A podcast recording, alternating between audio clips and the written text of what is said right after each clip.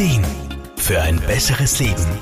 Der Wohlfühl- und Gesundheitsratgeber. Der Frühling lässt nicht nur die Natur erwachen. Nein, auch wir selbst werden wieder aktiver und es zieht uns wieder mehr nach draußen ins Freie, um die Sonne zu genießen, die Blumen und den Wald, der aus seinem Winterschlaf aufwacht.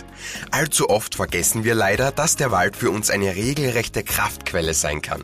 Für Lebensberaterin und Aromapraktikerin Irma Fruhmann ist er nicht nur das, sondern auch ein herrlicher Wellnessort. Da gibt's alles, was es braucht. Auf der einen Seite ist da die Ruhe und auf der anderen Seite eben die ganzen Geräusche des Waldes, das Singen der Vogeln, das Rauschen der Wälder und natürlich auch die Düfte. Moment, Düfte? Ja, denn naturreine Düfte, die wir aus Duftflaschen für Duftlampen und Diffusoren kennen, werden aus der Natur gewonnen. Unter anderem auch zum Beispiel von Nadelbäumen und Pflanzen, die wir aus dem Wald kennen. Und diese Duftstoffe haben wissenschaftlich belegt positive Auswirkungen auf unser psychisches und emotionales Wohlbefinden. Nicht nur auf die Psyche, auch auf das körperliche Wohlbefinden wirken sich die ätherischen Duftstoffe der Bäume positiv aus. Insgesamt wird das Immunsystem gestärkt, der Blutdruck kann sinken.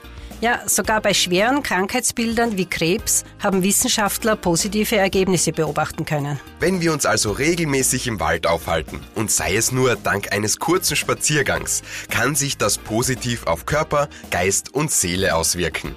Und ganz nebenbei machen wir auch noch Bewegung und bekommen unseren Kopf frei. Irma Fruhmann? Für die Seele kann so ein einfacher Waldspaziergang wie ein Wellnessurlaub in einem Fünf-Sterne-Hotel sein. Nur, dass dieses Fünf-Sterne-Hotel kostenlos für uns tagtäglich zur Verfügung steht. Wir brauchen es einfach nur zu nutzen. Manuel Deutschmann, Serviceredaktion. Der Wohlfühl- und Gesundheitsratgeber. Jede Woche neu